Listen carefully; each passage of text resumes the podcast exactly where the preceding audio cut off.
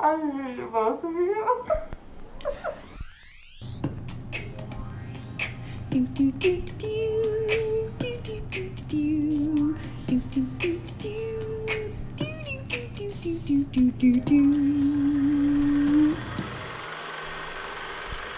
Love it. Anyway, okay.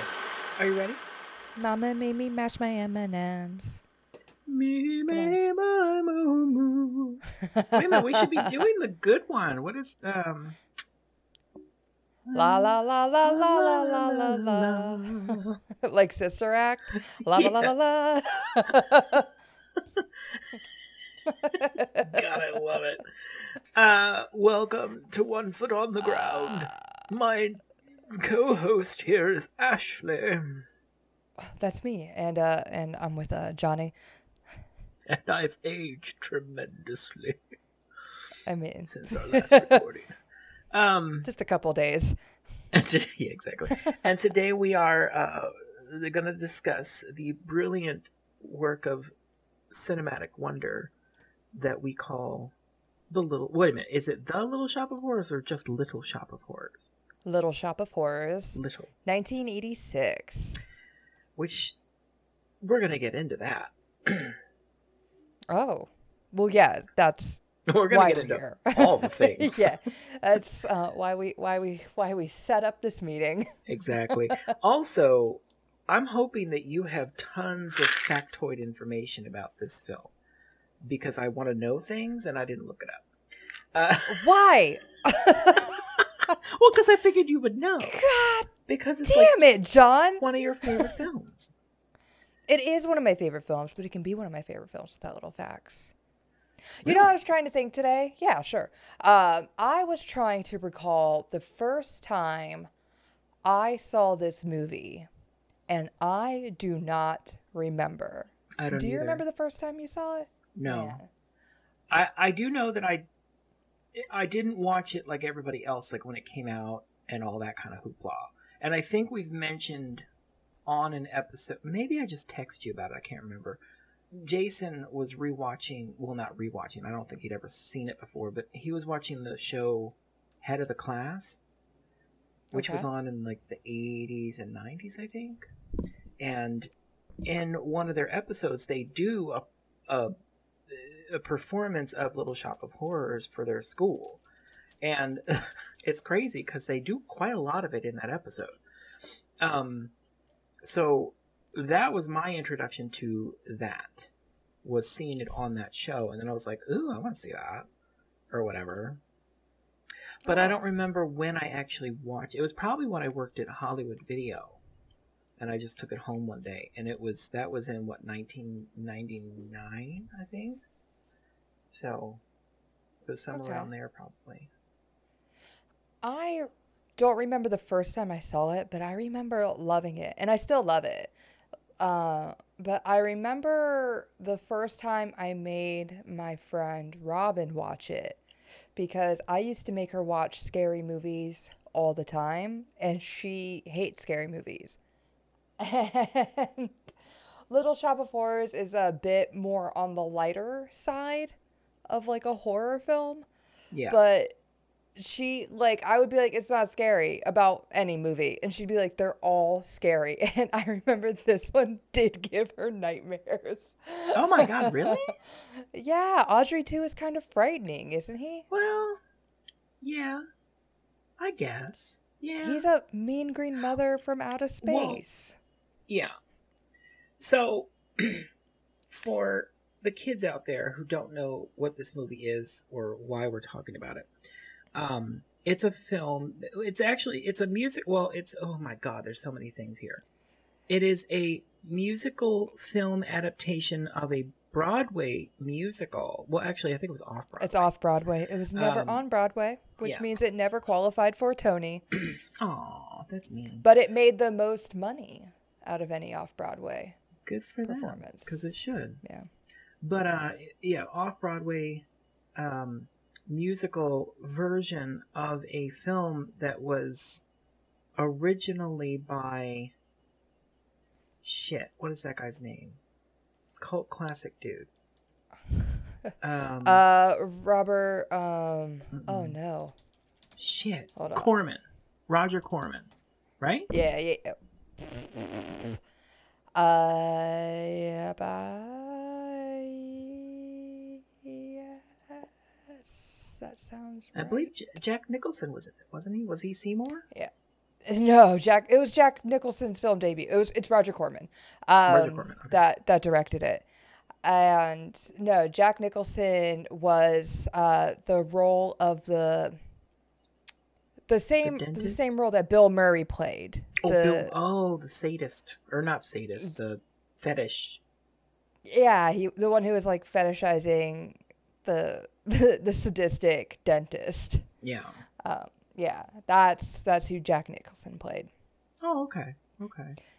Yeah. Um, but anyways, it's a It the, was- the the story is uh, a store owner has issues getting people into their building to purchase their items, Mhm. and uh, Rick Moranis just happened to have purchased this plant, which they go into a whole song about how it magically appeared at this place that he went and got plants all the time, and uh, then he brought it into the shop. It became popular. Everybody wanted to see it, and uh, it grew, um, and it consumed blood, lots of Rick Moranis's blood, and uh, it grew. And then he realized, oh shit, this thing wants other things, so he had to feed it like a human. So he did. It got bigger, bigger, and it took over, and it was crazy, and things happened.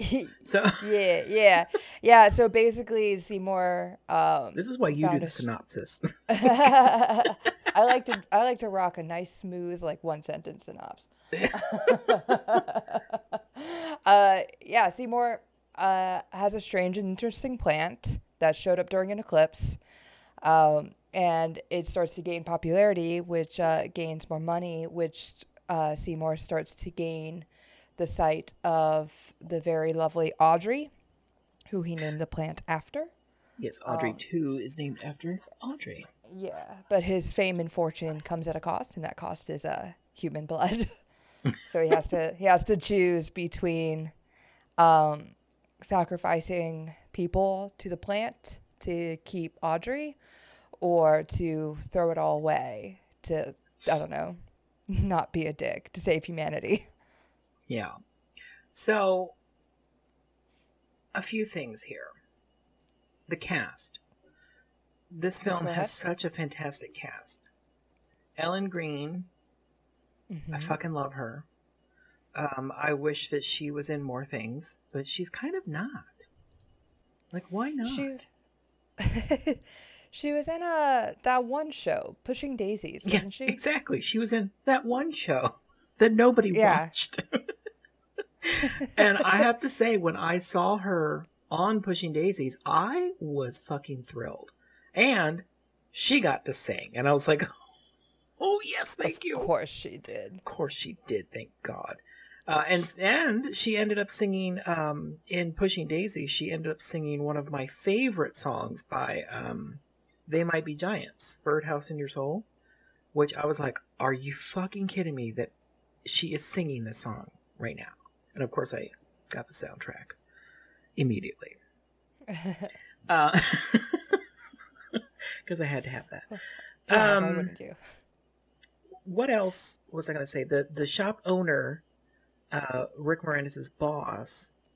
Mr. uh, Mushnik. Yes, he was played by uh, a familiar actor for the footsies out here. Because if you watch Moonstruck with us, uh, he Mhm. played Cher's dad in Moonstruck, and I was super excited about that. Um, who are the other people? Levi people? Stubbs. Levi Stubbs of the Four Tops. Oh, uh, yes, he was the voice Audrey, of Audrey too. too. hmm Rick Moranis, uh, Well, course, America's Rick sweetheart. Which what happened Steve- to him? Come He out of the left- woodwork, dude. He left. Uh, he left filmmaking. He left acting when his wife died, so that he could take care of his kids. Yes, I do remember that. Um, noble cause, so it's fine. But um, I wish you would come back. Your kids are probably grown. yeah. Wouldn't it be funny if he they weren't? they just That would be a movie. It's a it's a real Honey I Shrunk the Kids situation. You know, okay. I want to get into that. I want to get into that, and I want to get into that via this particular movie. Um, because I was thinking while I was watching this movie that they should really remake Honey I Shrunk the Kids. with all the because with all the like modern technology and computer graphics that are very realistic these days, I think that particular movie would benefit from it. Because rewatching Honey I Shrunk the Kids, like, oh god, that's that's a big prop that you made that doesn't look like a broom, you know. Like- um yeah stuff like that but with but going back to this film wait, my wait, wait, wait, wait, wait. with Pause. this- pause okay. Pause, pause, pause. Because I want to keep on Honey, I Shrunk the Kids. Do you remember? Does it still exist? Sorry. In one of the Disney theme parks in Florida. oh no Is it it's Animal gone. Kingdom?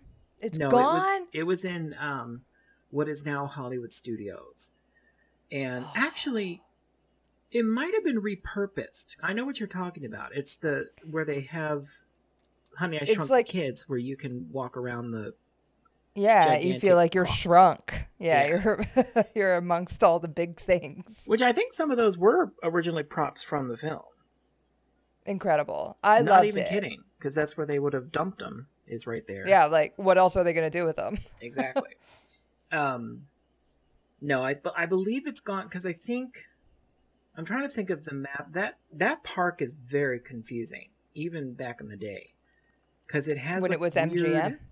yeah like because they originally built it to look like mickey mouse's silhouette from the air Yes. and then when they expanded on it, it just got weird looking. Like one of his ears kind of got fucked up. now it doesn't look much like it. But um, what happened? What happened was they. I want to say where the Honey I Shrunk the Kids section was got torn out for maybe Toy Story Land or it's either that or it was torn out for Star Star Wars. I can't remember. It was one of those two, but I believe it's gone. I'm I'm pretty sure it's gone Man, bummer. because it was in that weird spot where it's like you're coming off of where Toy Story the ride is still, Mhm. like behind Grauman's Chinese theater. It's like, and then you come around, and there's that weird spot where it's like a dead zone. I don't know. It's a it's a weird it's a weird park. It's not it's not designed very friendly for walking around and knowing where you are. Which I'm usually good at that, and that park's always like, wait a minute, we gotta go back this way after we've already gone this way, and so we can see this other thing. And like the Muppets 3D is like tucked back there somewhere that was awkward. Hopefully yeah, that's it looks there. I don't know. like it looks like it's Galaxy's Edge now. Okay. Damn. Yeah. Yeah. Oh, the big Oreo though. I remember that. Well, that's a, another thing about Or going, not an Oreo. It's a uh, moon pie. oatmeal cream pie. Yeah, yeah, yeah, yeah. No joke, no joke, no joke. So, and I was gonna, I was just about to bring this up. My mom loved that movie, but she was terrified that we would get shrunk and get lost in the backyard. So she would constantly buy those oatmeal cream pies just in case, so that if we did shrink, she would throw them out in the yard so we'd have something to eat.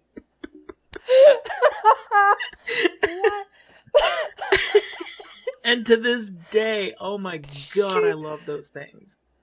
She could just buy them in the event of. she had to have them on hand just in case. like like you show up late because you know you're mo- like you missed your first movie start time and you went to go see the next one and so now you're running late getting home you're getting home a little late and your mom's out there throwing Throwing oatmeal oatmeal cream pies pies. into the yard oh i hope my johnny Oh, no. finds a warm place tonight I hope he's a friendly ant. so, um, so yeah, but going. So are we done with Honey I Shrunk the Kids? Yeah, we could go, go back. back, to Little Shop. So I wanted to say, I, I remember watching this. I don't know if when I bought it on Blu-ray, whenever that was, when it came out on Blu-ray for the first time. Super Mhm. exciting. Um, and we'll talk about the director's cut at some point. But anyway, my biggest thing was how impressed I was with Audrey 2. And I watched it the other day and had the exact sta- same ex- uh, astonishment. I did I could not thing. believe that this was from 1986 and it is a puppet. Like, how the fuck did they do that? How did they do that? I don't know how they did that. It is They- I- spectacular. I, can tell you. Please, I do because know, that was going to be my facts about this question for you I about. was just being a butthole. I was because I kept thinking, like, first of all, it had to have been the most elaborately choreographed bunch of people to have Mhm. to do this. Because the, the articulation with everything about this puppet, everything, and you don't see strings, you don't see hands, you don't see stuff. Do you know what I'm talking about? It's yeah. it's astronomical to me how how how much work went into doing this. Oh, Um, just like and just even like because every part of Audrey it like has life in it. Like, Yeah. but I was most Even the like, leaves. the lips. Yeah, The leaves Yeah. curl and shit. like it's not Yeah. just like they're like dancing around because the thing's moving. It's like they're actually articulating. It's not just Mhm. lame and movement. they're all like individually like hand painted, and like just like such care was the was lips. brought Yeah, into the like building. The Yeah, lips.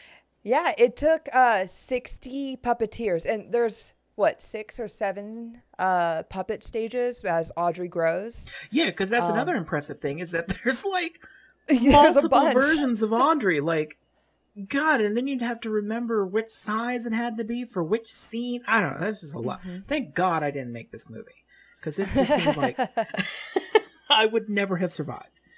Uh, so they had um, for the largest uh, version for the final form of Audrey, uh, they had sixty puppeteers, How many? like 60, six zero, like just Wow. people like m- moving all the bits around. And I mean, don't get me wrong, that version had the little, the little The little Audrey yeah. buds that were like ah ah, like singing on it. And it's singing. yeah. Like it's but just in order to make it look so good, they had to record Audrey at um, 12 frames a second and then speed it up to 24 frames. oh so- wow. Anybody performing with Audrey, especially like a singing role, which is Rick Moranis, like, Yeah, like, that's Because Rick, Rick Moranis the whole one movie. Yeah, and they but Rick and Audrey too have like duets. Yeah. um so like everyone had to perform at half speed to oh wow. to get it right. Yeah. But Uh, it like they wow. pulled it off. Like it worked. It it still works. You Yeah. put that thing on 2021, and it is insane how impressive that is. And I have to say, When I- this this is what I was going to say though about bringing up Honey I Shrunk the Kids and that whole thing. Like that would benefit from modern technology, but I don't think that having this film made in 2021, like if they did a remake of it, I'd be upset because I don't think they should for one. But I also don't think that they should lessen the craft of those people that did that. Do you know what I mean? Like that is impressive even today, and that was 1986. So yeah. I mean, geez, Louise, no wonder, no wonder Frank got the job doing Yoda. I mean, come on. Well, that was before I thought but you- you know what I right. mean. uh, Actually, Yoda probably but got him the job doing this, but they're like, bring us the Yoda guy. bring us that Yoda guy. Um, Yeah, yeah. I remember when I was wa- uh, rewatching this for for this episode, I was just smiling because it was like I'm still impressed. It's and it was like I'm like, oh yeah, of course I still love this movie. It's Yeah. brilliant. It's it's wonderful. It's perfect. Love it. Well, and it's also because I remember back, I don't know, maybe the first few times I've seen it, I didn't really care for the whole Steve Martin section of it. But Yes. because Steve Martin plays the dentist, the sadistic Mhm. dentist that beats Audrey, Ellen Greene, um, is Yeah. awful. um, it really is. And it really he's is. Just, what did what does he say? He's like, gotta keep him, gotta keep him trained or something. Like when he's talking to Seymour versus when he like when he's talking to Audrey, he's like, "Oh hey, you're the plant oh, guy." yeah, yeah. and like but then he like yells at audrey and like makes him makes her call him doctor like ugh. It's just gross. Poor Audrey. yeah Or poor Ellen Greene. I, I love when yeah she shows i up. i I also love when she shows up with the sling, but it's like this this lacy sling that's made out of the same fabric for her dress. Like beautifully matching and delicate. yes. Just holding her dainty arm. Steve Martin, horrible douchebag. Um, Bill Murray comes. yeah i i hated i hated him in the first at first when i first saw it the few, first few couple times i hated the song because i didn't want to hear about poisoning guppies um but i don't know i think now now i in retrospect, yeah, like when I watched it this time, I was actually engaged for the entire movie. Whereas before, I would have been like Right. bored at that point. But I was like, oh, okay, I like this. Um, Bill Murray comes in as, of course, we've mentioned that he comes in as the guy who wants to be tortured by the dentist, and the dentist doesn't like it, which Mhm. kind of brings me to a theory that I've always had about attackers, especially rapists. I feel like if you just went with it and was like, "Yeah, come on, take out your dick, let's do this," like I feel like they would probably not like that and go away. well, maybe if it's a man, Yeah. like a man trying to rape me, I always felt that that's what I would do. But of course, if it's a lady, I I don't know. They might feel differently and just do it anyway. I don't know. So to, please don't anybody take that advice. But I just thought maybe for I, me uh, it would work. I I remember a story about a dude who raped a woman, but like halfway through she pretended like she was into it, or maybe afterwards she pretended like she was into it and she asked him for his number and then had him arrested. Oh, that's fantastic. Yeah. She was like, This fucking guy. But to have that composure oh yeah. to like be like, Thanks, dog, can we do it again sometime? And the oh god, the guy being like, Yeah, sure. Okay. Why not? that works out in my favor. I can finally get laid. like for reals. yeah, Without being a like complete horrible if that- monster. You know, you pro- he probably could have done it anyway. But then, it, but then you have to wonder about like I don't know, because like I would think that it's a power. yeah, I don't. I don't know. understand. I don't. I just don't understand that in general. But so who knows what it is? But Right. um anyway back to the film at hand um so i'm trying to mention all the guest spots here Oh well, you passed over Christopher Guest. oh yeah christopher guest yeah he was the first customer Yeah, was first- audrey and was like oh my god your plan is amazing Yeah, let me buy yeah. What a 12 strange roses. and interesting plant. um yeah christopher guest um and then of course um radio dj was uh john, John candy. Candy. And then later was Mhm. it I, i'm always bad with this is it james belushi or John john, Belushi. i Oh, can't remember if wait. it's james or john Oh, now Jim. I thought it was. which one well, ja- James Oh, is okay. Jim Belushi. now is he the one that's still with us or the one that passed away i can't remember the one that's in the movie is the one that is Still still, with with, us, us. And- oh okay yeah. the other one i have him i have him in my head now i can see him okay Yeah. Yeah. Like the and the one that's with us, you're right. It was Jim Belushi. Okay. Um, of course, Ellen Greene we've already talked about. Uh, Tisha Campbell, she plays one of the girls that sings the trio. Love her.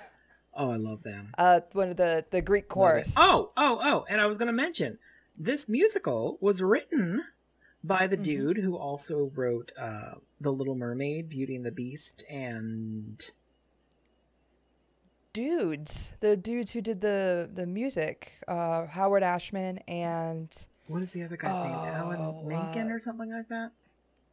yeah, yeah, yeah, yeah. They did like Aladdin. Yes, Aladdin was one of them. Thank you. I Little couldn't think of the third. Now, the reason I looked them up, though, I mean, I'm, I recognize the names for sure, and I was like, well, I know they did Disney, but I couldn't remember which ones, and I was kind of Mhm. hoping that they did Hercules, but they did not.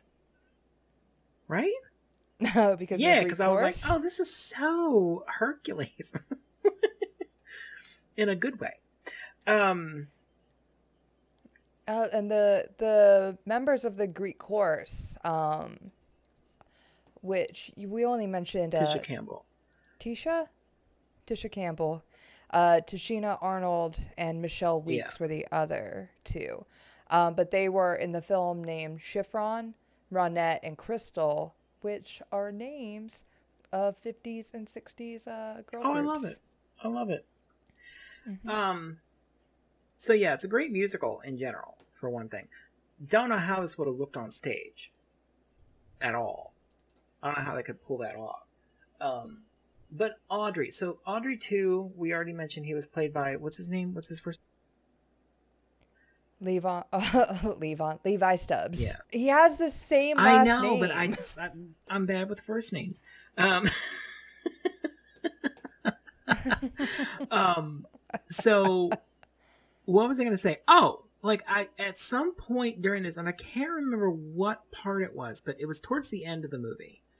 Um, all I could think was, did anybody ask Nina Simone if she wanted to do this? Because You are always going course, back to she's Nina Simone. amazing. But no joke, I think Nina Simone would have been an excellent Audrey too, because she would have had, because because uh, uh, technically Audrey two is is I guess male. I don't know, but I loved. I would have loved the idea that. Audrey 2 was named after Audrey, so therefore sort of female, but to give Audrey 2 the voice of Nina Simone Well- would have been kind of spectacular because Nina doesn't sound typically feminine, but she's a woman. And I just, I don't know, I just thought that would have been a spectacular idea. And I don't know. She, I mean, maybe they did ask her and she said no. I, that's what I'd like to believe. She, uh, Audrey, well, plants are, well, I don't know about space plants, but plants in general are typically Yeah. asexual. Oh, yeah, because they have the They like Yeah. pollinate themselves. Yeah. They they got they got all those Ew. tubes. beautifully articulated tubes Yeah. By puppeteers. Mhm. Puppeteer tubes. Yeah, Um, they they do. Yes, sir. I yeah. I I No, no, no, he was great. Levi I don't wanna diminish I his performance. His voice. Just I it's just like he was just it was I like the the, The off-putting bit. Like like how when Audrey speaks, it's like such a deep like male voice. Yeah. You know what I mean? And he's like, "Feed me." freed me. Well, it kind of reminded me. I Yeah. think the reason I I like I think the reason Nina came across in my head was besides her her voice in general just would have been great, but she did a song. I can't remember who it was with, but she did a song called Fast Food. And it's about how horrible fast food is.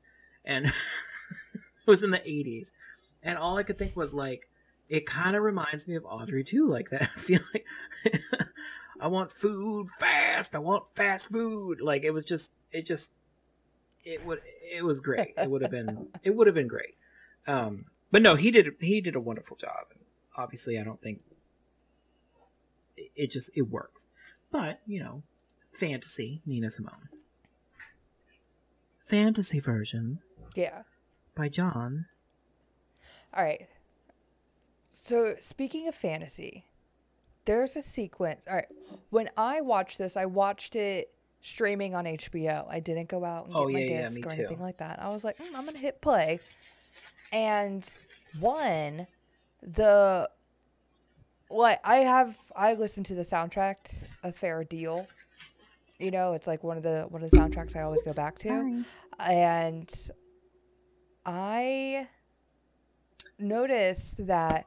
I mean, we've discussed the differences. Like, I enjoy soundtracks that are just the songs, and they cut out the the talking bits and the movie bits, whereas you enjoy soundtracks that are as is, as you saw it in the movie, right? Um, generally speaking, uh, and I know that I had mentioned Little Shop before Horrors like cut down a great deal, but it still had the talking bits that were necessary to like move the song along. Um, but I realized that the lyrics are also different in the movie. And I was like, oh, oh yeah. Like it's just like a different, it's like a different cut. You know, like I, I can't remember the lyrics right now. Um, but also while I was watching this movie, there was an entire song, an entire sequence that I remember seeing that wasn't in it. And I thought I was going crazy, but I guess it's just a cut sequence that like just didn't make it to the final product. And maybe I had watched it like on the special features or something. But it was the the Meek Shall Inherit where like they do they do part of the song, but then in the expanded version, like Seymour sings and he talks about like um, I take these offers that means more killing. Who knew success would come with messy, nasty things? And it's him like being approached by all these people with a bunch of deals, and him being like, absolutely not, until he he like realizes that like, you know, maybe if he didn't do it, like things wouldn't be so great with Audrey. And so he's like, where do I sign at the end of it? And I, lo- that's one of my favorite songs. And uh, it, it skipped over, and I was like, wait a minute now. Changing a lyric or two, totally fine, totally get that. But the whole song is gone. But I was just being You know- ridiculous because it was, uh, it was never there. It was just You know, special I think- and we I don't know if we've talked about this before. I can't remember. It doesn't matter because nobody will remember. Um, I've talked about it before. Like I don't understand a lot of the times when they change lyrics when they go from a Broadway show to a film, or or those damn Disney live action remakes where they slightly change words and it's like why what was the point of that like i don't understand it and it's so it's it's like and i don't know how to explain uh, my my biggest example has always been nine. Um when they changed lyrics in nine the musical and when they made it into a film which i mean they cut i would say what 85% of the songs out when they made the movie? Because that is like a full-on musical with Mhm. very little dialogue. And all of a sudden they they have like what eight songs? It's like um that's not how this works but whatever um Well, sometimes like things like that because this one also cut songs from the, now the cutting songs is one musical. thing uh, but, but it's like for time. odd lyrics doesn't make sense to me. Like there was, and I, I can't remember exactly what it was, but there was one lyric specifically that bothered me so bad in nine, where it used to say something logical, and then when they made the film, they changed it to like Michelangelo painting his dome or something like that. And I was like, okay, first of all, you changed this lyric for literally no reason. I have no idea why. And then you changed it to a lyric that literally makes no sense. Michelangelo never painted a dome. He painted a vaulted ceiling. He never painted a dome. John, you you and correcting people Well, on Michelangelo. He designed a dome. Like he designed the dome of St. Peter's. and then he designed it so beautifully that they couldn't alter it after he passed away. Um, but he never painted a damn dome, and it just pisses me off. And I was like, what was wrong with the original lyric? Nothing. It makes no sense. Well, I would guess. So what I what I would guess is that uh when I was watching the film versus to like the soundtrack I have, I just assumed that there were multiple versions of the same song and that one cut of the song made it into the film whereas the other cut made it to the Well, soundtrack. You know what I, I mean, it's still kind of weird. so like it wasn't it wasn't like it was ever like one way. It was just the the way that worked for whatever whatever medium. Now when people are redoing a thing, I don't know if it follows the same guidelines that like maybe they choose a different version with a different line or if there could be like I really want to know. reasons I suppose for it or maybe they just want to make yeah, it but- theirs. You know what I mean? But not Like Not you're you're such a purist. to, like, I don't know how to explain it, especially with the Disney ones. Now, we have gone over this many times where they're not for us. They're We- not for we you. Grew up with the originals, so we're going to stick with those as our favorites. But and the new generations will like these, but and that's fine. But it kind of bothers me, especially when it's a musical situation, that you're already used to singing this particular version of this musical. And like I said, it's not technically for us. But at the same time, it's just awkward. It's like when Yeah. you, it's like you're in your moment. You're like Belle, the the song in Beauty and the Beast, when she comes out and you know, quiet village every day like the one before, little town full of little people, like that Oh. whole thing yeah. you know the fucking words. you know what she's gonna say, and then all of a sudden they're saying something else, and you're like, "Wait a minute, what? No, what? What are you talking about?" John, you you don't you don't want a Well, shot they for do shot it remake anyway. either, though. Well, the only one that they didn't was no, like Cinderella John, you can't have a shot for shot remake and make people happy, and you can't do um something that doesn't honor like the original and be happy. Actually, something I really like about Yeah, but if the lyrics about don't need to is a change, you don't need to change them. That's what I'm saying. Like it doesn't make sense. Yeah, but you do. You do. Otherwise, it's not an original adaptation. So this movie is an adaptation of an off-Broadway musical of a 1960 film. That was like a joke. That film, that film from 1960 was filmed in 2 days. It was a bet. It, like uh some dude, oh, what's his name? Uh had um, had a had finished shooting a film and the set was still up. And he was discussing it with um with Roger Corman, and Roger Corman was like, "Hey, let me uh, shoot something on it." And he was like, "Okay, how long do you need?" And he's like, "I don't know, like a week or something. I'm gonna make a film. I'm gonna I'm gonna use it for two days." He's like, "What are you gonna shoot? You can't shoot a movie in two days." And he's like, "Watch me." And he I think maybe it took a, a week um, or like a Monday through Thursday for rehearsals, and then they filmed it in, in two days after. Uh, but yeah, uh, Corman sat down with uh, whoever he wrote it with. And uh, I know they did another campy horror film together, and I can't remember either of the names. But they, um, Charles B. Griffith, they, uh, they did, um, they they wrote it in a day, and it was just like whatever. No, but when you have you seen No the one from the sixties?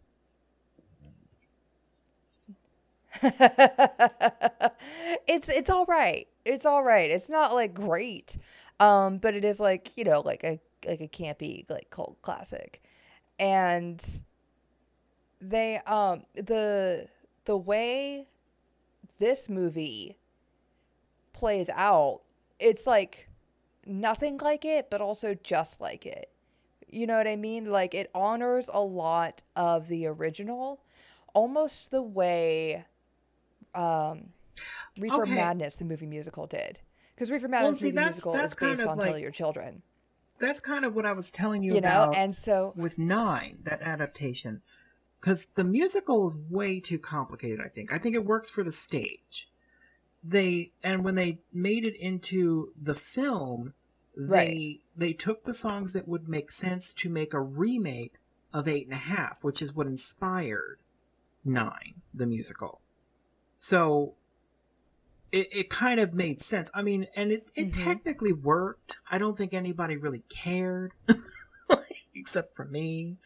Um, because I don't think anybody ever expected it to be made into a film anyway. So when they did, it was like, okay, well, this works.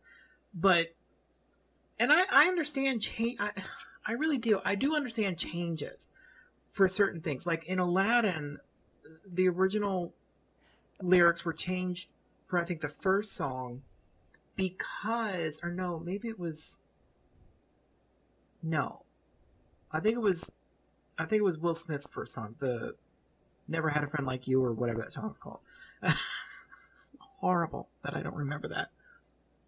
Yeah, he was the Did you just say Will Smith? That's his name, right?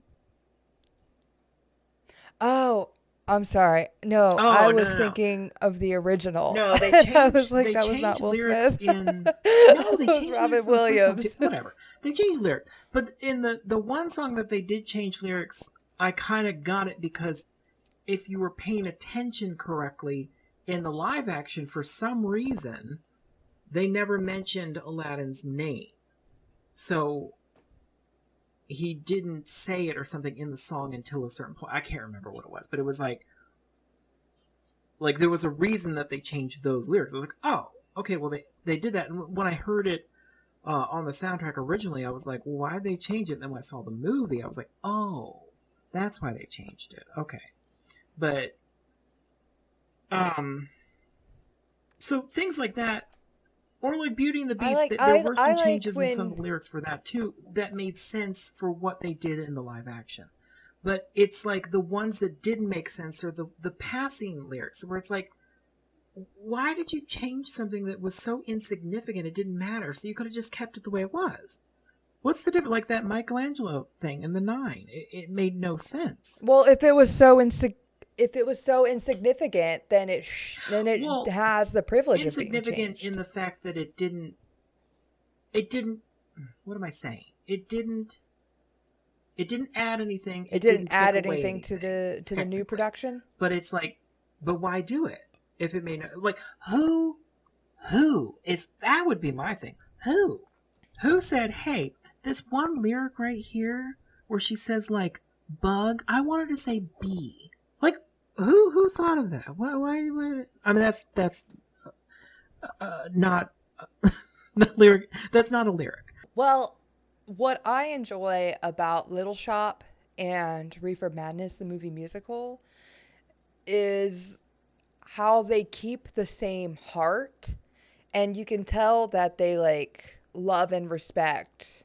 the originals and all the nods that they throw in even though it's not necessarily um necessary for the story. Like for example, in the 1960 Little Shop of Horrors, there was um the there was a person who was constantly ordering flowers. She was a regular flower buyer, but it was because they were always for funerals because her family members were dropping like flies. Uh, and when you know, it's just like we don't need that, you know, but like it just pops in in uh in the 1986 version just like as like a small little nod. You know, like yeah, we remembered that happened. Like we watched it. you know what I mean? And Mhm. same for Reefer Madness. Like, and that was a wildly different movie. I mean, they're both wildly different movies from their um, original counterparts. But, you know, they still like throw things in there to kind of be like, yeah, it's the same but different. Don't you worry. It, you have trouble when you just change a little bit. And it's like you're it's like you're trying to not leave a safe space, you know, and it really doesn't work out. But I, I, I do, I will stand by like the remakes are not for us of those Disney movies in particular.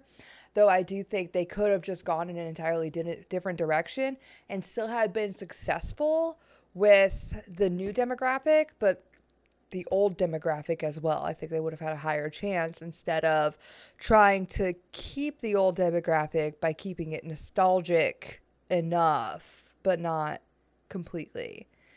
You know? And I've seen parts. I saw Beauty and the Beast. It was okay. I wasn't super impressed by it.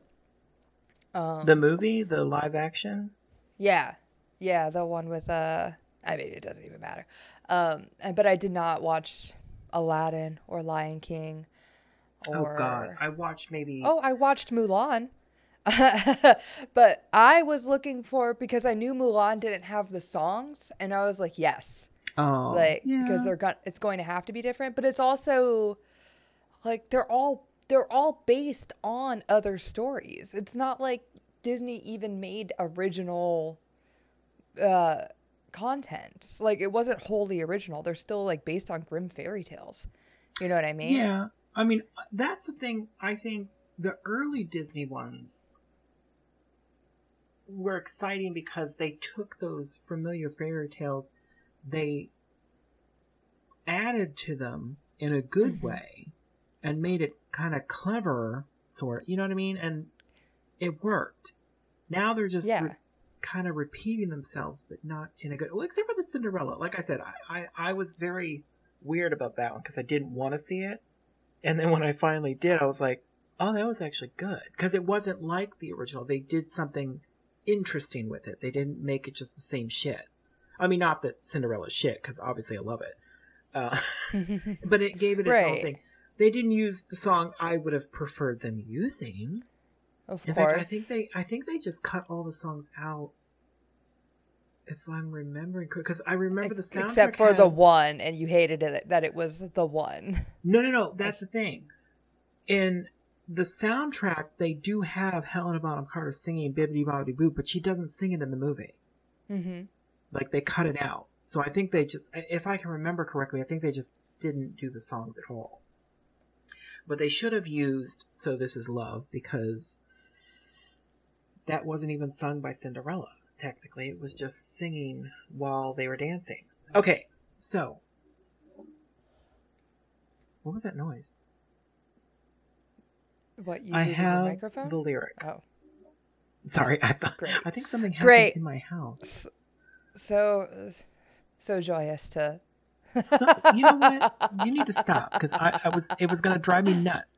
So in the original song, "My Husband Makes Movies," uh, which is a goddamn beautiful song, um, he says she says, "My husband spins fantasies. He lives them. He gives them to you all." I'm saying that so badly because I'm trying not to sing it. When he was working on the film on ancient Rome, he made the slave girls take the gladiators home. That was the original lyric. So in the movie, they changed it.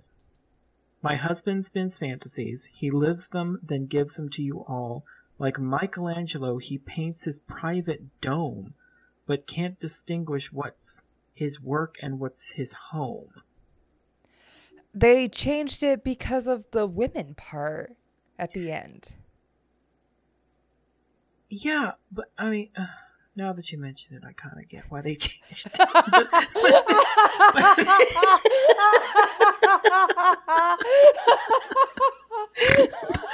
but but my issue is and you're gonna love this Of is course. that michelangelo paints his private dome what the fuck does that even mean besides the fact that like i said he never painted a dome what is she talking about maybe maybe his imagination.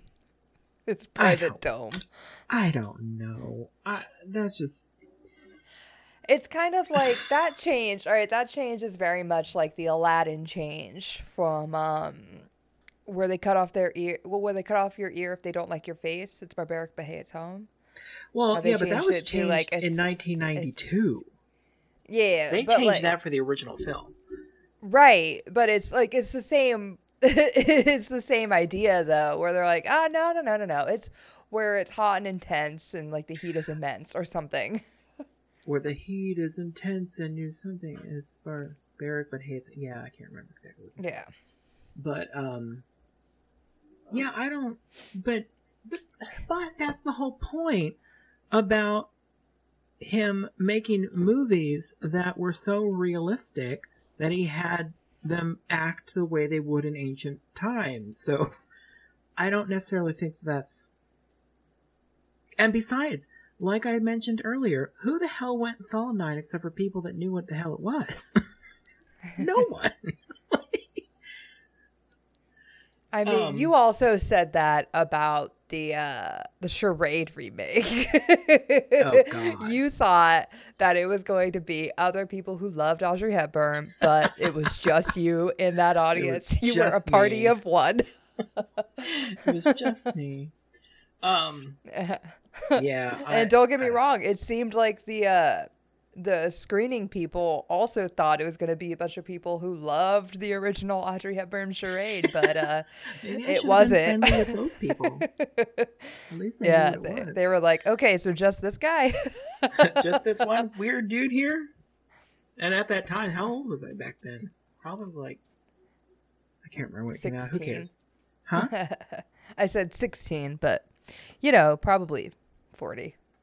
Probably yeah, it was last year.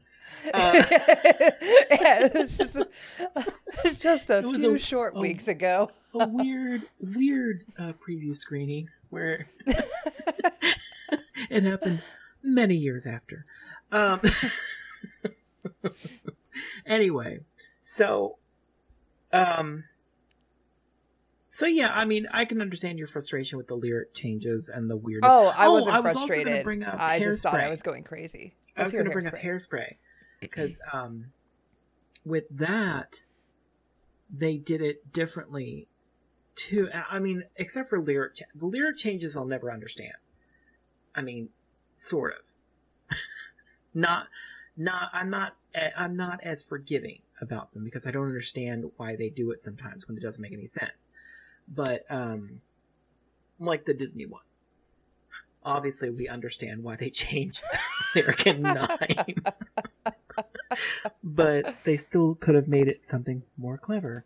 Um, anyway, but um, but what was I going to say? Oh, but like the performance in general, like because Hairspray, they recorded the soundtrack, and then they recorded them performing the songs live for the film.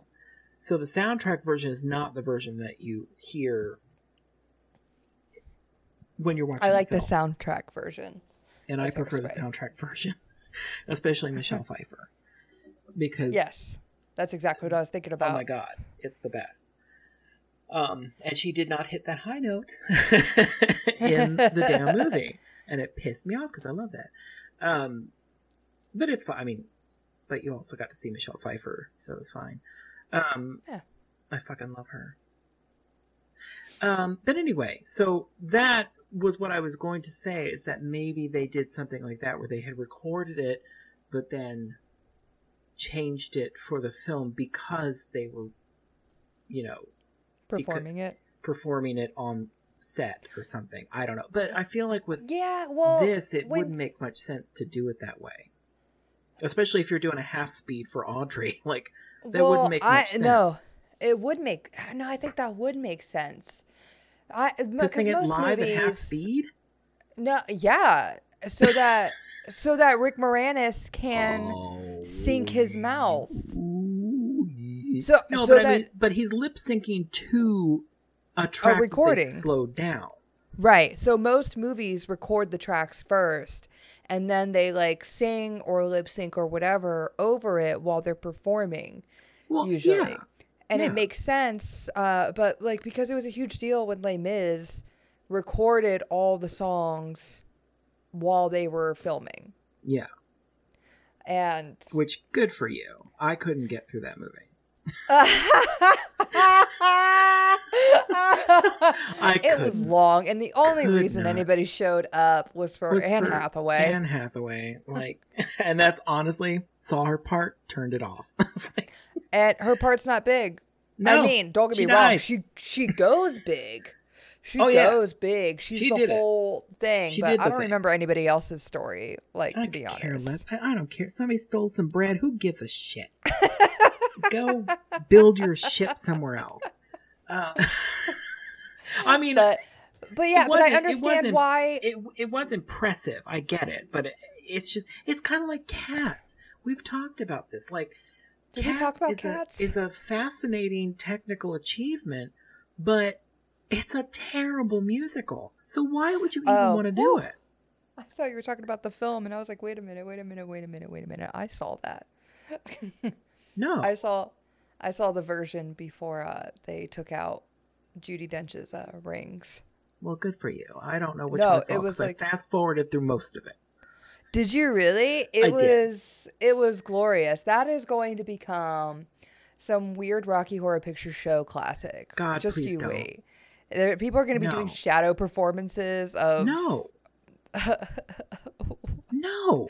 You know, I can't remember his name. I wish I could. exactly because it doesn't make sense no i was gonna say because cats like when i saw that they were making a musical of cats into a film i was like okay I, I can dig the special effects and the fun things and and the sets and it, it looks cool but could you please and this is one of the rare times i'll say this could you please change some of that music because it is a shitty musical it's like ew and why?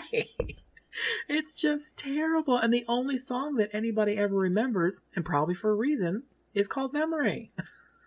That's the best fucking song in the whole damn show. That's what you wait for.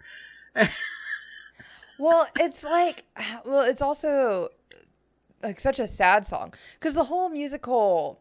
For anyone who hasn't seen Cats and doesn't know what it's about, it's really about nothing. It's really Um, about nothing. Don't even. it- well, okay. It's a it's it's about the the Jellicle cat, right? Or the Jellicle cat. Oh God, Yeah. that fucking song. I Yeah, swear to the. Jellicle and, cat And, and is- I will say, Mm. the movie did cut that down. Thank God. Because they go on for like 20 minutes about Jellicle Cat. Is a Je-" I'm like, shut the fuck up. Nobody cares. Well, By the end of that 20 minutes, you just want to not ever see the show. I would have walked nah, out. I I wouldn't wanna even see- gotten a memory. I'm, I'm I'm about to shit on the show, but I want to see the show. Um, I'm about to shit on the movie, but I want to see the show. So, yeah, it's the Jellicle cat, and every cat we meet after Jellicle cat is singing about the type of cat they are, and that is the musical. A cat comes up, it talks about why it's like you know like a grumpy cat or like whatever, Yeah. or a boss cat, or the what are the other? There's like the the shimble cat or something, rum tum. Who the rum tum cat. Like yeah, and and they all want to be the chosen mean- cat that dies for the queen cat for some reason. I don't know. They're just trying to sacrifice themselves. it's like yeah i can't remember exactly how it works but there is a plot somewhere in there where something's happening like they're all trying to to They're Get they're like the spot peacocking for for judi dench yes for the coveted spot of uh, going in a hot air balloon ride i don't know it's they die. Whatever it is, they're sacrificing. They're they're sacrificing themselves they're for are something. they are they sacrificing themselves to give her extra life to live longer is that what it is Oh, Because she probably ran out of nine lives a long fucking time ago. yeah, yeah, and she has to make the jellicle choice and decide Something which like cat that. Who gives a will, shit? will go to like the heaven side lair. But let me tell you something, people. Don't watch it. Um, No, I or just- watch it. no, I, I think the problem with that one is is that it was a dumb idea to begin with. Like, no. because it's based on actual, I want to say poems by um, I can't remember who, but they're he they were already well known poems about cats by this one guy. I can't remember who it was. T.S. Eliot. Yes, T.S. Eliot. And I mean, I've seen recordings of it, and all I could think was, ew, no, because I've already heard the horrible musical that somebody decided to do. Um, So I know that it's like already a, a thing, and it wouldn't make a whole lot of sense to alter it, but that's the whole thing. It's like, why did you even make a musical out of it to begin with? Because who cares? For Nobody funsies. cares. You could have just made a fun musical about cats that make that jellicle choice or whatever the fuck it was without having the damn stupid songs. no, no, no, no. See, I love how ridiculous it is. And you know what? And like, it, the same could be, they could have left alone Reefer Madness, but they didn't. They, they took Tell No, Your okay. Children and they, Look, look, which was look. already bad. And then they made it better by doing a musical. You're all you're saying is Cats tried to do the same thing and wasn't Cats successful. and did not it just succeed. wasn't good. did I tell you? Did I tell you I got like a I bought uh what do you call it? Like a lot on eBay of like a bunch of records so I could specifically get the uh, original 9 uh recording Broadway cast recording cuz Raul Julia is amazing and so is everybody else. Anyway, um because I wanted that particular one and it was cheaper for me to buy this lot of dumbass records that had a whole bunch of other things in it. And some of it was fun, like Man of La Mancha. Fine, you know, Evita with Patti LuPone. Perfectly fine. You know, I did. But- I did the same for the ink spots. I bought a lot because the ink spots was there. it had the highlights from Cats, and I was like, do I have to keep this one? Could I just tell them not to put it in the package? Ew. Nobody wants that shit. and Barbra Streisand sang Memory the best, so just go listen to that. Oh, geez, homegirl. What's her name? Did I thought she did well? Well, I have to say, on that on that particular thing, like Barbra was always going to be my go-to. Of But course. when I heard the soundtrack, because I I listened to the soundtrack for the film Cats before I saw the film, obviously, and I was most excited about Jennifer Hudson singing "Memory" because I was like, "Are you kidding me? Jennifer Hudson's gonna fucking sing "Memory," which right. brilliant. But the problem with it is now, not hold on, don't get mad yet. The problem with it is is that it it is not the same impact listening to it as it is in the context of the musical. So her recording is perfectly fine, but it's not spectacular. It didn't go where Barbra's went because Barbra was singing it as a standalone song for an album. Do you know what I mean? right. Jennifer is singing it as in context for the musical. So it's not going to have the same thing that Barbra's has. So that's why I prefer Barbra's. But I will say, when I fast forwarded through that movie and got to Jennifer Hudson's parts, which is the only reason I stopped the fast forward, was for Jennifer Hudson because I fucking love her in general, especially as an actress.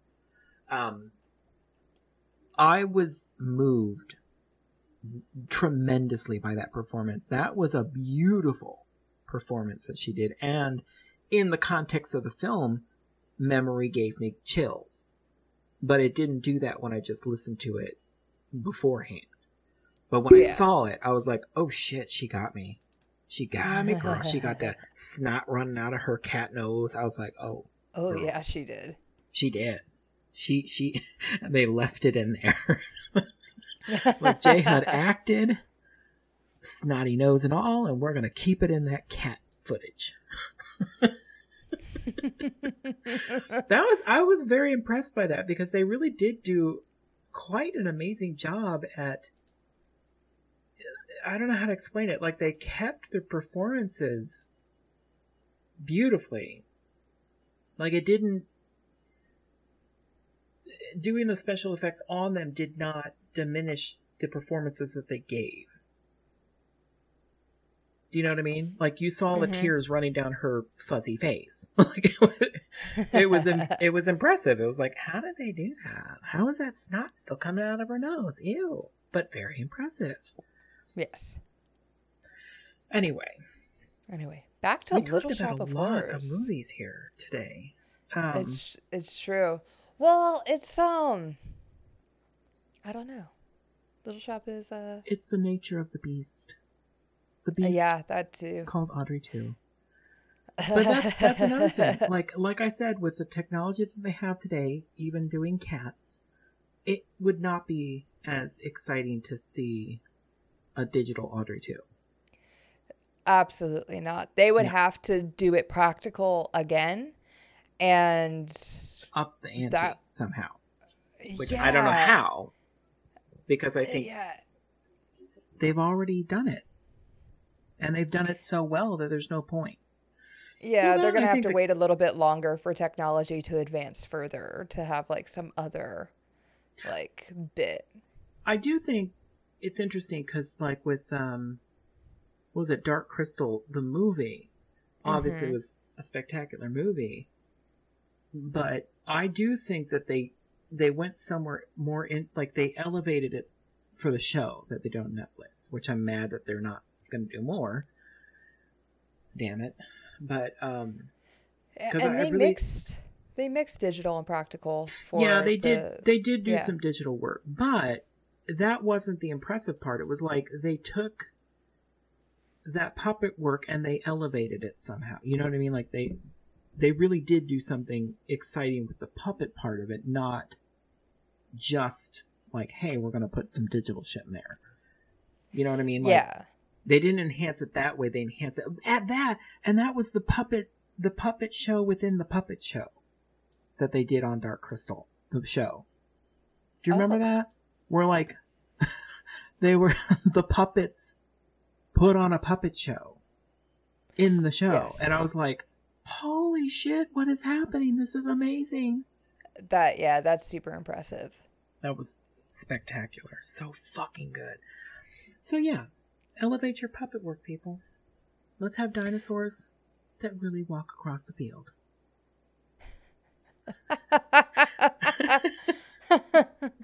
I mean, that's also why Jur- well, that's why Jurassic Park holds up, you know? It does. I was thinking about that too. I think I think it was during watching this when I watched it the other day. It was you, you keep thinking about those things like, you know, wouldn't it be cool if they got this to work this way? you know what I mean? I don't know how to explain it. Like getting things to work the way that they should. But nobody ever really goes for it because they don't want to spend the money to do it like Dark Crystal. They don't want to do another season of that because it probably costs too much. But, um, or doing a, a Little Shop of Horrors now would be super expensive because you'd have to do all that puppet work and try to make it more impressive than the time that they did it before. You know? But I Yeah. also like the idea of not relying on digital things for for shit like that. Like like you- like Jurassic Park. They don't completely rely on digital dinosaurs. They do have practical dinosaurs there for certain things. Or Alien. Alien will always have, Yeah. you know, like things that are touchable, tangible. Which is what makes Alien like so As scary. Exactly, because it's Yeah. it's there. It's actually threatening these poor actors.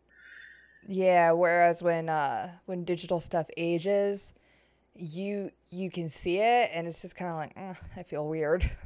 Yeah. But that's also like like 80s horror movies, right? It's like more practical stuff anyway. And it's Yeah. also they're also ridiculous and they know it, you know. So 80s horror movies are also think- like a delight in different there's- ways. there's a lot of opportunities for for filmmakers to do exciting things that they just don't do like Cost money. practical practical puppet work that kind of thing but also like uh, henry selick did with um, life aquatic with steve Zissou, like him Mhm. doing all of that beautiful stop motion creature work for all the the the creatures in that like that was spectacular like and why isn't there more of that why are, are more people not Why don't we have like more that? fantastic Mr. Foxes? well not not that's not yes obviously we want more of that but i'm saying the combination of having a live action film with stop motion puppet work or but not in the way that you're thinking like not like ray harryhausen which obviously he did a great job and we all love his films but Oh, but you know, more like Terminator Kinda. stop motion. which I loved. That was Yeah. my favorite one of all of those because it was practical. It was there. yeah, was but on the on the flip side, in Terminator, when Arnold like is working on himself and like he's like in the mirror like doing the thing like it it looks like a puppet it looks like rubber like when he's like got like his self exposed can't have it all. it looks it looks dated yeah not everyone can be But little that's shot what of I'm force saying. not everyone can be audrey too That's that's a certain time and place. I'm saying Right. with the modern techniques that they have, I don't know how to explain that. I'm trying to think of something that they could do where that would be logical, but I can't think of something. I mean, there's something I would like to do, but I don't want to talk about it on our podcast because I would like to save that idea for myself. Um, where you could blend stop motion, like stylized stop motion, not like this has to be super realistic stop motion. I'm saying like something fantastic, like um, like let's for an example, if they did Aladdin live action, but they wanted to stop motion the genie.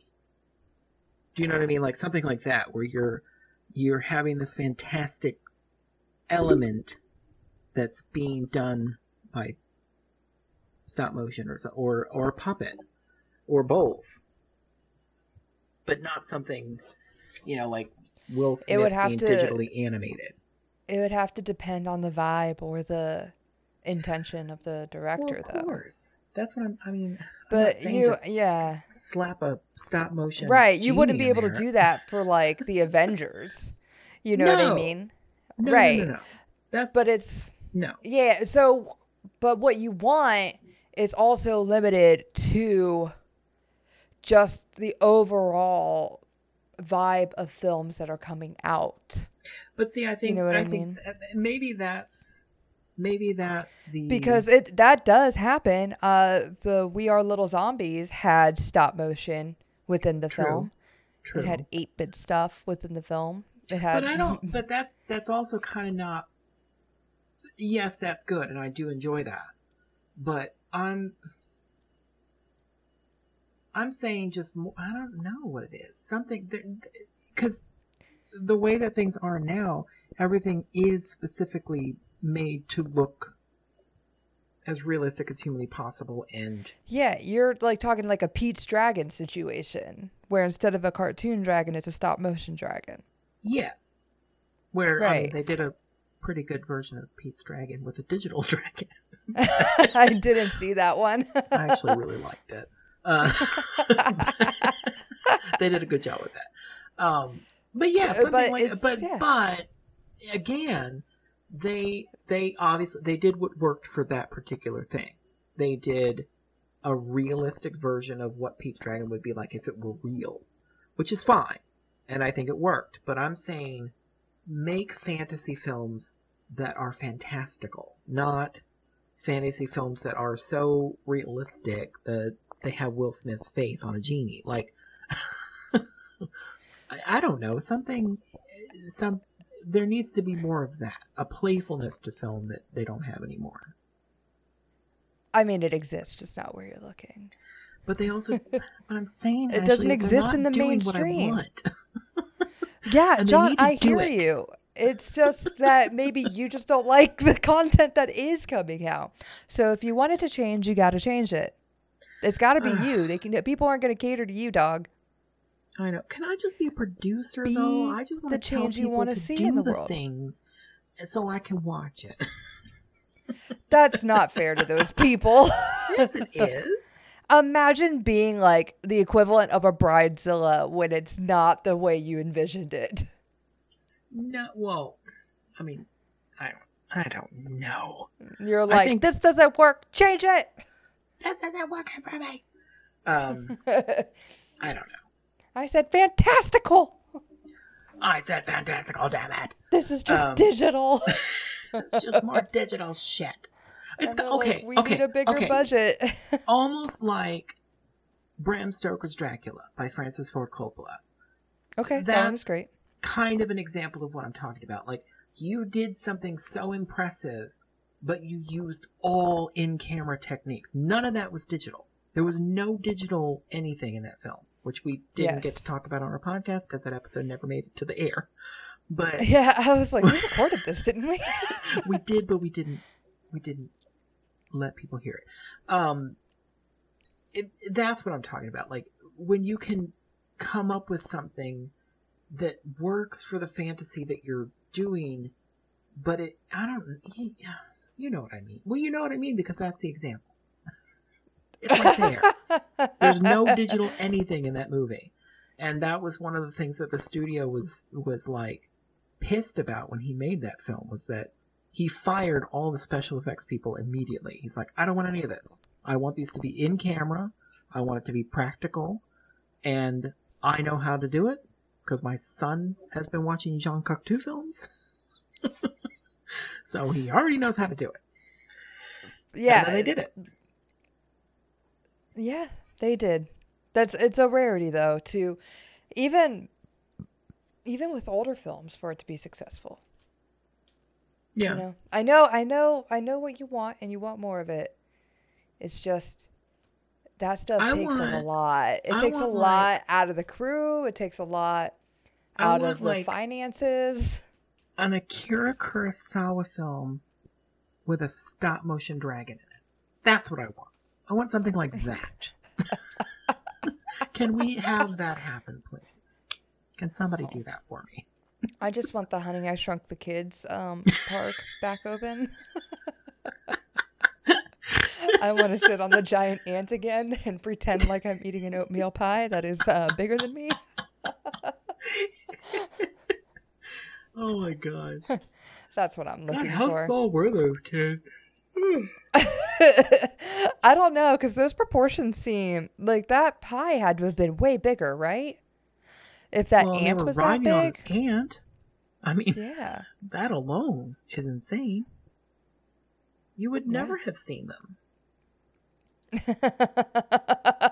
Jeez. That's right. But yeah, so let's get back to to Little Shop of Horrors and So how incredible it is. I I liked when the dentist died. That's Well, all.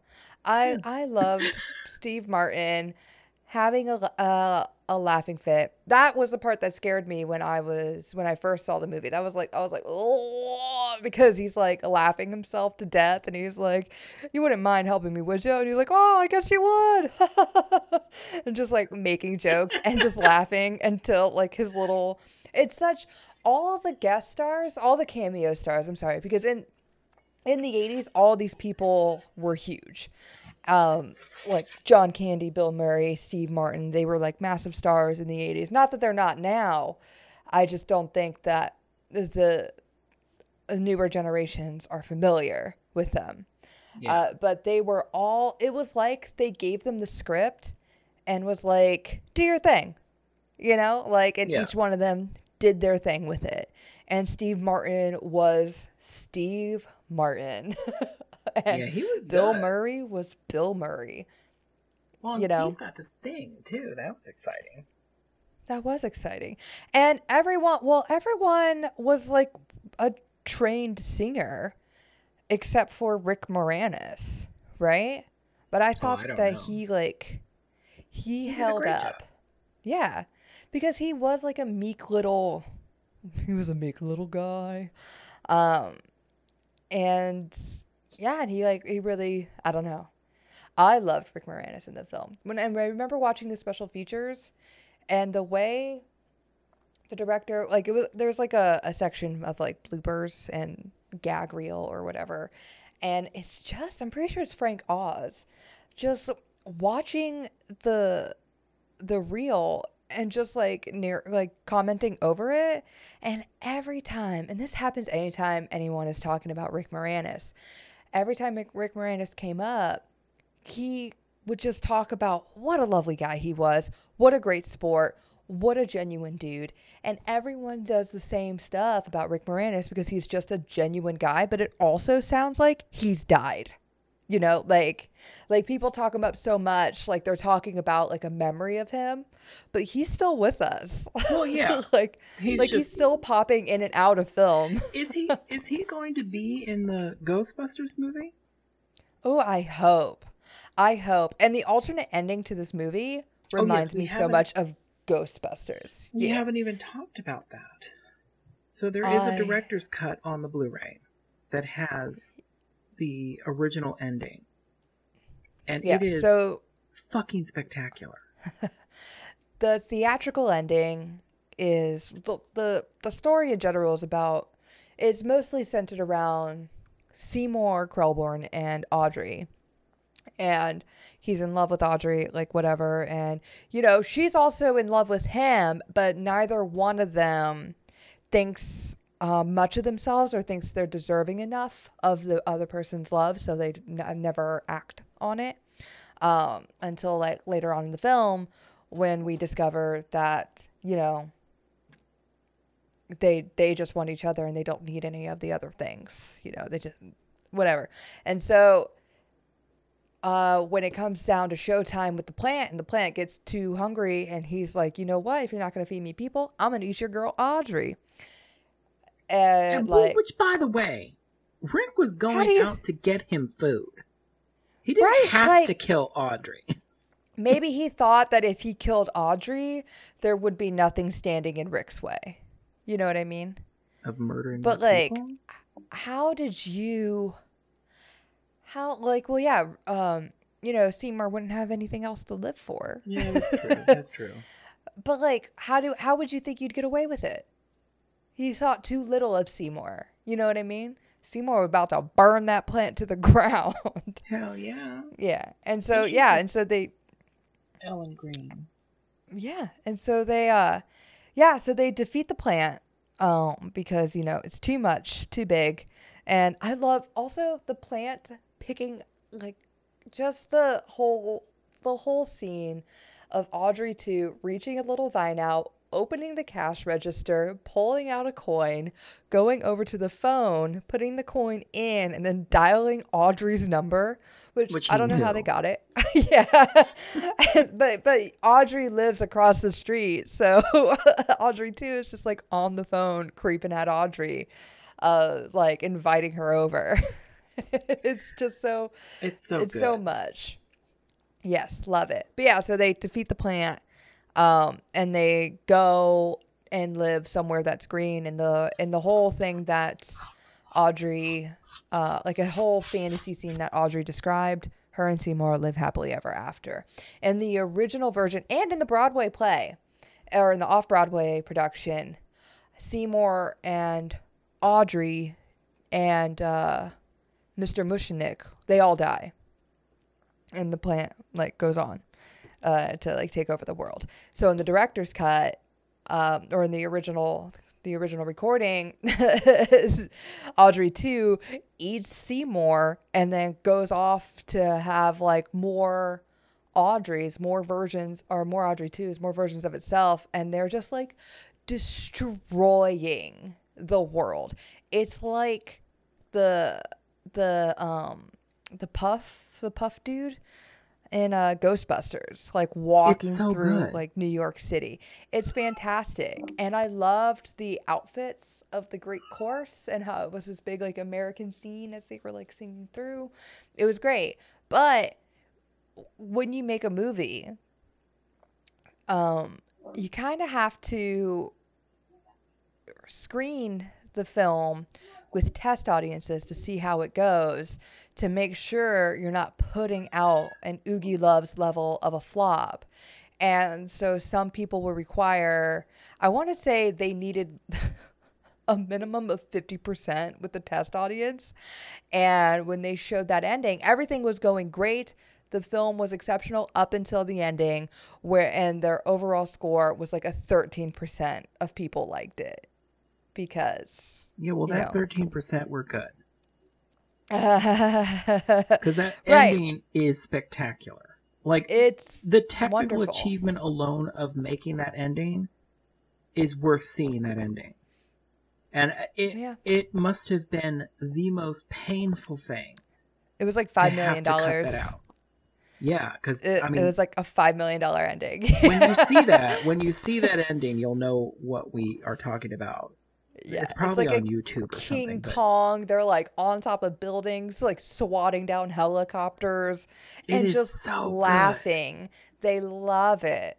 And then the It's Greek so chorus good. is like, "Don't feed the plants." oh, it's it's It's- it's, so it's wonderful, yeah. Frank Oz said something like because you know everybody dies in the in the play. And so he was like, "You know what I had to realize? I had to realize that um people all of your cast can die at the end of a play because the cast and crew come out at the end and they take a bow and things like that. But in movies, when they're dead, they like the audience doesn't get to see them again. and Mhm. so they have to suffer with that loss. So you know- we couldn't do that. It's funny that you say that because, and this is something that one of my favorite moments in Fellini was one of his later films, and the ship sails on. And I think I've mentioned this before, but um, you know, obviously it's like a sink sinking ship situation. Like this ship sinks and everybody's dying, and which is terrible. And then all of a sudden, like Fellini kind of like takes you out of it. He backs his camera up to show you his set of the boat and how it's like rocking back and forth and it's, it's seriously impressive because it's fucking huge. And Mhm. it's just it i don't know for some that was always one of my favorite things that he did because it was like because he has dealt with life in all of its stages. Like he dealt with death in, in other films and beautifully poignant. But in this one it, it it just felt like the right thing for him to do to kind of back it up and say hey guys i get it this is heavy i've just made you suffer this loss but it's just a film we're just making movie magic in the best way um and i always love that and i also think he just wanted to show off his hydraulic boat thing That's that sounds about right. It sounds like a little bit more of column B than it is of column A, No, but I think- I think- I think it was. I think it was. No, I mean, yeah, he wanted to show it off, but I, I think it was. I don't know. It's just it, a lovely ending. That that to me feels like a, a good Fellini ending. Like I don't know how to explain. If you've watched a lot of Fellini films, you'll get it. oh, but- and those people are listening for sure. Oh yeah, they are. All those Fellini fans are listening. Um, he just has a poignant, well, like, like the end of Nights at Cabiria, which is one of my favorite endings, where you know all is lost. Like this woman has just been fucked over so many fucking times, and you still get at the ending where all these kids are laughing and singing around her, and and she smiles, and looks right at the camera and smiles, and it's like you, you get all of it. You know, you you get that everything's horrible, but you know what? We still move on. We still have to keep going. Anyway. So yeah. Great film. Little. Fantastic film. Great film. Great film. Great What would you rate it? um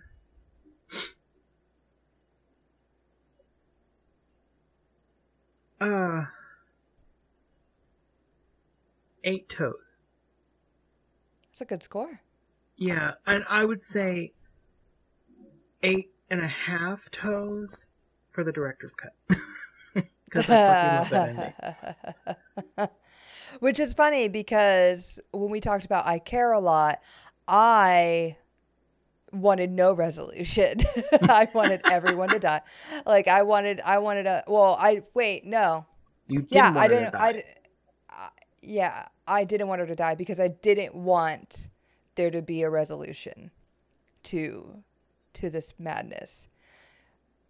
You know, but here you are wanting no resolution to this madness. There is resolution. The world ended because Audrey took over. That's that's an ending. right. And and I care a lot. It she would have just taken over the world, and that's Her it. company still did, dear. Don't worry. no, The company did not end because she died. that oh no, no. But you got you got a sense of relief when she died. Mm-mm. No, I got a sense of that bitch. I want I want you to leave troubled. I want you to leave troubled because bad people just get away with things, like Audrey too. But in this case, you're happy about the happy ending. I mean, the happy ending was fine too. I'm not saying I didn't like it. I gave Yeah, it eight toes. I I would give this movie 10, a 10 out of 10. I have no problems with this film whatsoever. It brings me joy anytime I watch it. It's still as good as the first time I watched it, maybe even a little bit better. Um, yeah, I think I it, have it- like I think every time I see it, I, I like it more. To be Yeah. honest, it's like it's that like, you're just looking for wires or something. Where are they? What, what's happening? It's it's so good. I'll send you a clip of like the people. There's Yes, like a clip somewhere of people like operating it. It's just post like it insane. Can we post that on something? How can Yeah, we we post can a absolutely video post on it. our Instagrams? We should figure that Well, out. Yeah, we can we can discuss that after Technological. after we record. Um. yeah. So Uh, yeah. yeah. So let's. Um. What would you recommend? Sorry. Don't recommend that. Um, oh, I recommend a film, and I cannot remember what it's called now. Um, I mentioned it to you, and I thought we should do a double feature of both of these films, Little Shop, and I want to say, oh shit, I just watched it. I told you to watch it. Um, I want to say maybe it's called Little Adam, or something to that effect. I don't remember you talking Damn about this. Hold on, you recommend something while I look it up. I so for Little Shop of Horrors, I would recommend um, Reefer Madness the movie musical, which is Hmm. another movie we've discussed, uh, as well as Beetlejuice. I think. Oh, I think Beetlejuice is another another movie that that doesn't take itself super seriously, but still does and still has a lot of practical work within it. Not a musical the way Reefer Madness is and Little Shop is, but still pretty friggin' good. Which we've also done an episode on that as well. So watch those and check those episodes out because I also remember liking those episodes. Damn it! What is that film called? What's it about? Okay, well, John, just tell me what it's about. it is about um, a woman who works at a lab that they develop a plant that makes people feel happy, like it, it emits something into the atmosphere that causes them to be happy, um, and obviously things go horribly wrong, uh, and the plants are trying to take over. But it's You're such- talking about Little Joe? Is that what it's called? Hold on. Little. With the with the cover is like like teal, like a tealish green. Yep, Little Joe. red oh, oh my and- god, it has my freaking sexy, sexy actor in it. How did I not remember that? it has Yeah, Ben talking about Little Joe. Whishaw in it. Oh my god, he's so sexy. I- how So did I not remember Little that? Joe. It's called Little Joe. It it is absolutely fantastic. Did you watch it? No, God I did it. not. It- is it's spectacular. It, it's similar you know what i mean? Like obviously it's plants trying to run the world like beyonce. Um and beautifully photographed absolutely spectacular acting and just direction. Everything about it was amazing the lighting the sets the costumes every, everything about it was amazing. It's a gorgeous work of art. And and I, I highly recommend it. Obviously, You can find us at One Foot Podcast on anything and everything except for Facebook, which is One Foot on the Ground. Uh, we are on Twitter. Instagram is probably where we post things the most. And if you have any questions, concerns, comments, recommendations, uh, onefoot at gmail.com. There's a one Do foot podcast at gmail.com. It's one foot podcast at gmail.com. Dead. Dead. Yeah. So, yeah. Uh, subscribe, rate, review, uh, do all the things. Yeah, do all the support. podcasty things that you do. Yeah. and you also, us, thank dig you for listening to us because I think people like our show. And I'm happy Yeah. about it. Bye bye. Toodaloo.